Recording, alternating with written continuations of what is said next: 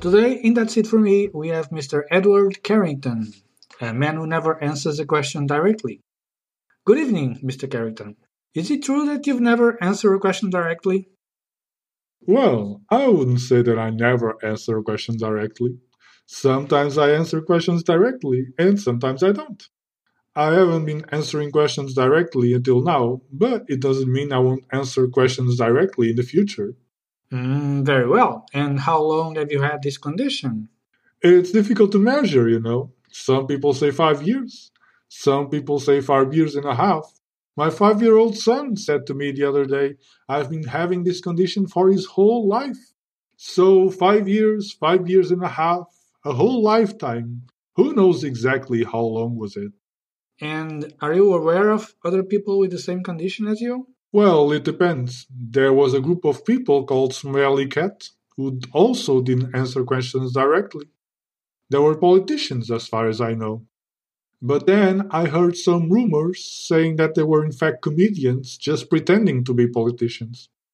I guess we'll never know the truth. I'm a politician myself. Not being able to answer a question directly is something that is much appreciated in my job. Yeah, I bet. Mr. Carrington, you wouldn't mind that I test you on this, would you? Well, it's difficult to say without you testing me first.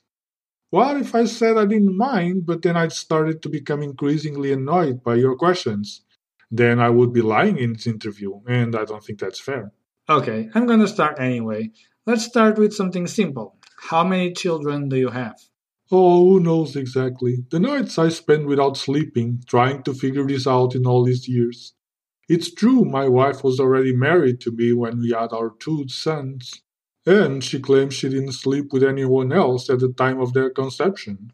We'll probably never know if she's telling the truth. Okay, let's put the question that way. How many children does your wife have? That's another thing I cannot know for sure. I married my wife when she was 22.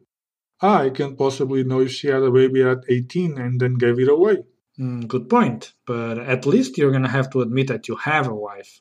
That's what I thought until I started hearing rumors that our marriage might not be entirely legal. Because the minister never said that thing, the speak now or forever hold your peace. I heard if he doesn't say that part, the marriage is not legal, so now I don't know if I'm married or not. Very well, Mr. Carrington. You are in great shape. I gave you some very direct questions and you still managed to not answer any of them directly. Well, I wouldn't say I'm in great shape. Oh, this wasn't a question, Mr. Carrington. Don't worry. Uh, shall we move to some more difficult questions? I don't know why you should assume that those questions are more difficult than the last ones. In other words, yes. Mr. Carrington, how much is 2 plus 2? Uh, it depends on the system. The most common system is base 10, which means that there are 10 digits. But in a system with base 3, with only 3 digits, one could say that 2 plus 2 is 11, for example. Alright. In the Latin alphabet, which letter comes after the letter A? Mm, I don't understand. Are you asking me for a letter that comes after the letter A? Well, well, well, are you giving up, Mr. Carrington? Yes, that's exactly what I'm asking, the letter that comes after A. I think this time you'll have no choice but to answer the question directly. You're kidding, right? No, sir, I assure you that it's a very serious and simple question. In the Latin alphabet, which letter comes after the letter A? Well, all of the other letters come after A. How can you possibly ask me to choose just one? Oh, you have a point. I didn't think of that and you still didn't answer the question directly.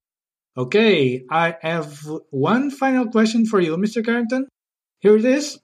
If you are testing someone who never answers the question directly, and you are trying to make them fail and answer one of your questions directly, what question would you ask? Well, uh, there are a lot of possibilities here. Uh, there are a lot of questions that could be asked, and depending on my mood, I could possibly ask one or the other. For example, but this is merely one of many possibilities. I could ask them a simple question, and then, as a follow up question, I could ask, What do you mean? What do you mean? What do I mean? Uh. That's a good one. I wonder who taught you that one. So, what do I mean? Well, what I mean is not always understandable by other people, no matter how hard I try to explain it to them. So there's really no point in explaining the meaning of something. Mr. Carrington, congratulations! You have passed the test.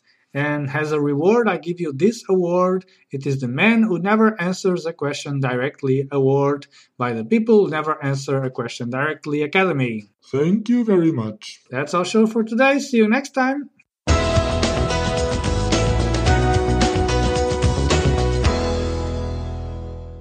Very well done, Mr. Carrington. You managed to dodge all the questions brilliantly. That was very impressive. Thank you so much for coming to our studio. Do you need a lift home? Oh, no thanks. I have my bike. Ah! Oh, you've got me.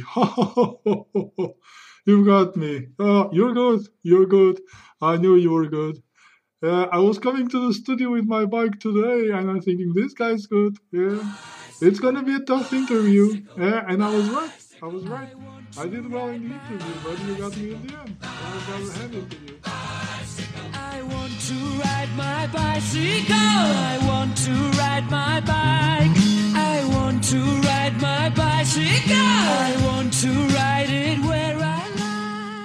That's It For Me is an open mic podcast. If you want to participate, send your 5 to 10 minute sound clip to That's It For Me podcast at gmail.com.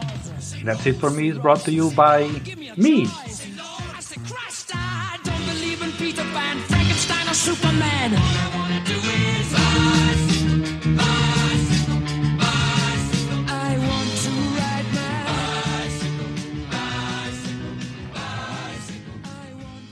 That's it for me. See you next week.